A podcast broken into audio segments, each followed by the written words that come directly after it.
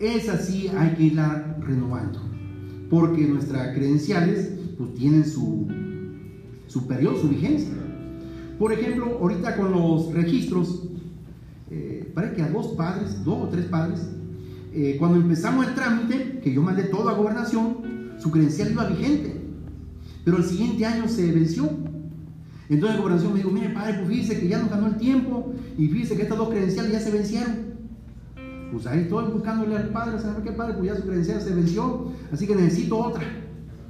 Entonces, son documentos que se supone también que Cancillería los debería de tener. Yo no sé si en Cancillería está todo... Quiero pensar que sí. Eh, actualmente, actualmente, todos estamos ya con nuestra toma de nota como ministro de culto. Bueno, me falta ahorita Monseñor José Luis. De en fuera ya todos estamos como ministro de culto de aquí de la Dios. A excepción de los diáconos. ¿Por qué? Porque la constancia de ordenación, los diáconos transitorios, yo tendría que mandar un documento donde ya con qué carácter entran. Los diáconos permanentes, ellos todos entraron y ellos están como diáconos, o sea, así se reconoce como diácono. Eh, pero los diáconos transitorios, ellos sí no, o sea, sí necesitan eh, la constancia de, de ordenación. Y bueno, aquí viene otra de las facultades que tenemos nosotros. De acuerdo a la resolución del 2020, porque el 2021 no ha salido, la del 2020 salió en, en mayo, luego salían las resoluciones, salían ya casi a final de año. Digo, 2021 no ha salido. Esperemos que ya no salga. O sea, pero, por ejemplo, para los ministros de culto y demás asociados, siempre que dicho carácter ministro sea conferido por acción religiosa y así hayan notificado a la Secretaría de Gobernación, no pagarán ISR, impuestos sobre la renta, por las cantidades que perciban de dichas adopciones, por concepto de manutención hasta el equivalente a cinco veces el UMA. O sea, equivale más o menos a 12 mil pesos al mes. Para nosotros, a ver, esta es una facultad que tenemos como ministros de culto. Afuera, si alguien no está reconocido como ministro de culto y no ejerce una función de administración, si le detectan que la diócesis le está dando 12 mil pesos, tiene que pagar después de 6 mil pesos, 6 mil 400, 6 mil 500, tiene que pagar el ISR de lo que se pasa. O sea, es un trabajador más porque no está considerado como ministro de culto. O sea, el, darnos de alta como ministro de culto, aquí está una de las facilidades que tenemos, que podemos ganar hasta 12 mil pesos sin mayor eh, problema. Pero también dice el gobierno, si usted como ministro de culto quiere ganar 30 mil pesos, gánelos. Nada más que después de 12 mil, usted me paga el 16% de lo que se pasa. O sea, si se pasan 10 mil pesos, usted me echa para acá 1.600 y la asociación religiosa es la obligada en retener y hacer el pago de esos 1.600. O sea, si alguien, por ejemplo, de los pensionados, es que a mí los SEAS me da 15 eh, mil pesos y la diócesis solamente me da 14, espérese es que su eh, se pasa de lo que está permitido y eso que se pasa, pues hay que hacerle su retención. Y la diócesis es la obligada a hacer la retención. Entonces, es una de las facilidades que tenemos, digo, para nosotros, o sea, quién sabe a raíz de qué nació eso, pero eh, nos dan esa, esa facilidad. Eh, los ministros de culto que han fallecido se les ha dado de baja. Aunque presenta uno un escrito libre, pero hay que presentar también el acta de difunción. Me faltan algunos, ahorita de los de últimos del COVID, me hace falta darlos de baja. Y algunos ha sido porque me falta el acta de, de difunción. No deja así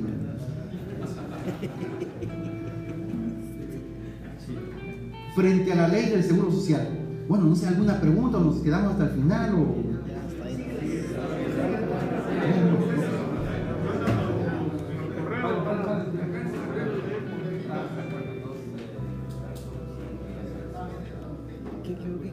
Ah, el señor me pregunta que qué pasa cuando no se da a conocer a alguien que ya falleció. Eh, podemos nosotros caer en una eh, falta administrativa porque tenemos que estar actualizando la, base. Sí, más. O sea, no hay, o sea, hasta ahorita no ha habido mayor sanción. La vez pasada, pues digo, son cosas que luego van saliendo. Eh, yo apenas empecé a dar de vaca hace como 2, 3 años y di un montón, o sea, eh, porque pues antes, digo, son cosas que van surgiendo, o sea, yo a raíz de esto que me dijeron que me tocaba presentar, me di cuenta que tengo una irregularidad ante gobernación, porque todas las, bueno, además de muchas que tengo, eh, todas las escrituras que se elaboran a favor de la diócesis, tengo que mandar una copia a gobernación acompañándola con un escrito libre donde yo aviso a gobernación que ese inmueble que la, eh, la declaratoria de procedencia me autorizó con número tal, ya se hizo realidad y que ya está la escritura, la escritura pública. Yo no lo he hecho. Apenas hace poquito le pregunté también al notario, un licenciado, oye, licenciado, ¿usted sabe de esto? Y dice, pues yo no sé nada. O sea, digo, son cosas que van saliendo y que, pues, dice uno, pues hay que irlas haciendo, o sea, por lo mismo, o sea, porque la misma ley, las mismas autoridades no identifican una cosa de otra, o sea, hay muchas, o sea, al principio ayudó mucho un señor, el director de acciones religiosas, don Arturo de León, él era licenciado en Derecho Canónico, cuando le dieron la dirección, se metió a estudiar en la pontificia. O sea, un señor de esos grandes ahí estudiando en la pontificia de derecho canónico, porque dice, me ponen en esto y tengo que saber qué cosa es. Yo, un señor, yo pues, más de 60 años, o sea, yo digo, esos son los que valen la pena. Ese hombre fue el que ayudó muchísimo en cosas de estas cosas. Pero también, también fue uno de los que, ¿cómo regañaba a los padrecitos en las reuniones? Y en este punto es donde más él se ponía hasta bravo, usaba un bordoncito, un bastoncito, iba con su y hasta le garroteaba el piso, o sea, ya padres, no sean malos, paguen su seguro social. Bueno, ¿ya me queda tiempo? Ya está ahí. Listo. Ya, ya, ya, ya es poquito. Eh, eh, ver, ¿Quién? Sí, cuando dice los fines, si mi fin es un fin o son dos fines, ¿me quitan uno? No, le aumentan este, obligaciones. Aquí, se me pasó, le dije, lo iba a mencionar en los ministros de culto. Si yo estoy, por ejemplo, en mi parroquia, en mi parroquia yo recibo los 12 mil pesos, pero voy a dar clase al seminario, y en el seminario me dan otros 5 mil pesos. ¿Qué pasa? El seminario refleja que me está pagando porque aparece el RFC, aparece mi nombre y aparece de su salida de ellos, aparecen esos, vamos a ponerle dos mil pesos. Pero si yo acá tengo ya mis 12, ¿qué pasa ahí? Aquí, entonces yo estoy obligado, porque yo como, como ministro de culto, para ellos el ministro de culto es sinónimo también de profesionista. Entonces, a ver, yo voy al seminario. ¿Por qué me dan esos dos mil pesos en el seminario? Ah, porque doy clases. Ah, entonces usted está ejerciendo un servicio ya profesional donde está usted impartiendo clases. Por lo tanto, ya ahora tengo dos patrones. Y eso me obliga a hacer mis declaraciones anuales y mi servicio profesional me obliga a pagar mi impuesto como servidor, como servicio profesional. O sea, por eso es, o sea, aparte, apa- no, o sea, porque aquí ya no, aquí ya no aparece como un solo pago. O sea, ya aparecen mis 12 como pago. Pero los otros aparece ya como un servicio profesional. Y aquí el gobierno se va más por la vía del servicio profesional que por el rebase. Ellos siempre buscan dónde van a cobrar más impuesto. O sea, y por el rebase voy a pagar menos que por el servicio profesional. Luego entonces, o sea, sí es un tema así medio. Entonces ahí, por ejemplo, ya no estoy solamente como asimilado, sino también ahora tengo otro, otra, otra actividad y por lo tanto me aumenta mis obligaciones. Y para el gobierno no importa. O sea, yo puedo ser ministro de culto, puedo ser, puedo prestar un servicio profesional, puedo darme de alta como eh, sector primario, o sea, para el gobierno no importa. Lo que importa es lo que le voy a pagar. Claro, o sea, para ellos entre más me dé alta, pues más facilidades tengo, o sea. Eh, después sale otro tema por ahí que no podemos facturar eh, cosas que no nos competen. Pero ya es otro, otro rollo, o sea, es un tema muy...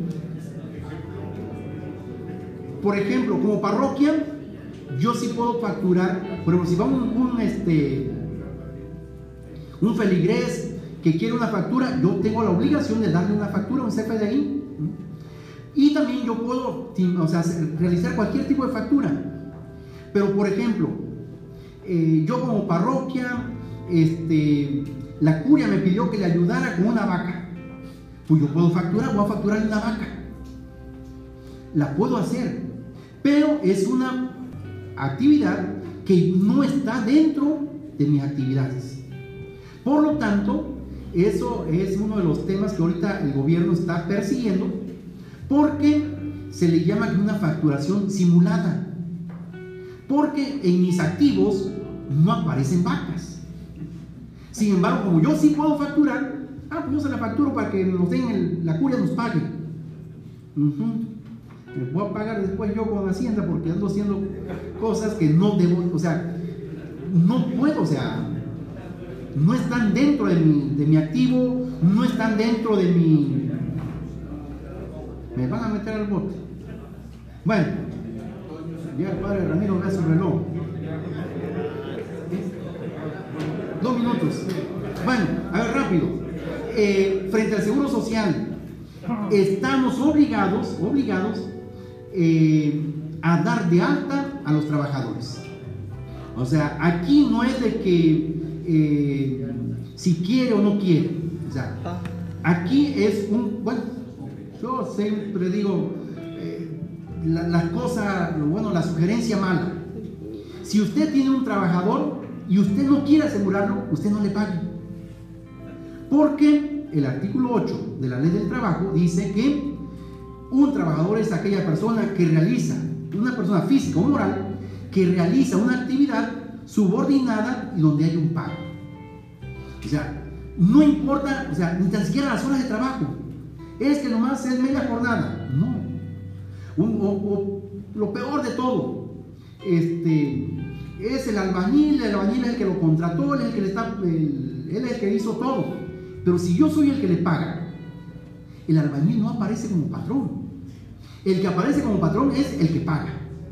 Entonces, un mal consejo, ustedes nunca paguen. O sea, siempre digan a la secretaria o otra persona que pague, o sea, que al fin de cuentas, o sea, si le buscan, vamos a salir perdiendo. O sea, aquí lo más es que paguemos. Ahora, aquí tener mucho cuidado. Eh, el Seguro Social está obligado a hacer sus rondines. O sea, los trabajadores del seguro pueden llegar al templo, ven a la persona que anda trapeando y lo pueden entrevistar. O sea, le van a preguntar, o incluso, o sea, en la misma oficina, sin ni tan siquiera identificarse. O sea, ellos pueden llegar de incógnitos, igual lo puede hacer ya hoy en día la, el, el SAT. O sea, ese es otro tema también que tenemos que tener mucho cuidado. No, ya no me da tiempo. Por ahí me quedo. Tener mucho cuidado, o sea, también si usted es el que barre el templo, usted es el que trapea, usted es el que atiende la oficina, entonces no tiene a ningún subordinado y por lo tanto no adquiere usted la calidad de patrón.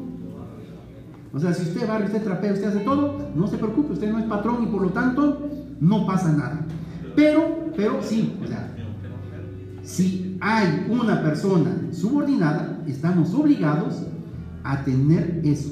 Y hay que registrarnos en el Seguro Social y la parroquia, la diócesis, es la patrona. Última, eh, asociaciones civiles. En la actualidad tenemos una asociación civil que es la promotora de cultura y bienestar social, ACEN. Eh, está su acta constitutiva, está su acta de asamblea con su nueva directiva, tenemos ya su RFC esta promotora tiene un terreno eh, ubicado en San Andrés Tuzla, en la calle Gómez Pedraza, si no me equivoco, ahí de las hermanas Quino. Está en trámite de su escritura, pero propiamente esa promotora que podemos sacarle mucho provecho en la línea de la cultura y el bienestar. También está un albergue para niños que también tenemos la, su acta constitutiva, estamos en trámite de hacer una nueva acta de asamblea, no se ha hecho porque el trámite lo empezamos cuando empezó la pandemia y hay algunas socias que no me las dejaron salir. O sea, me dijeron, padre, mi mamá no sale.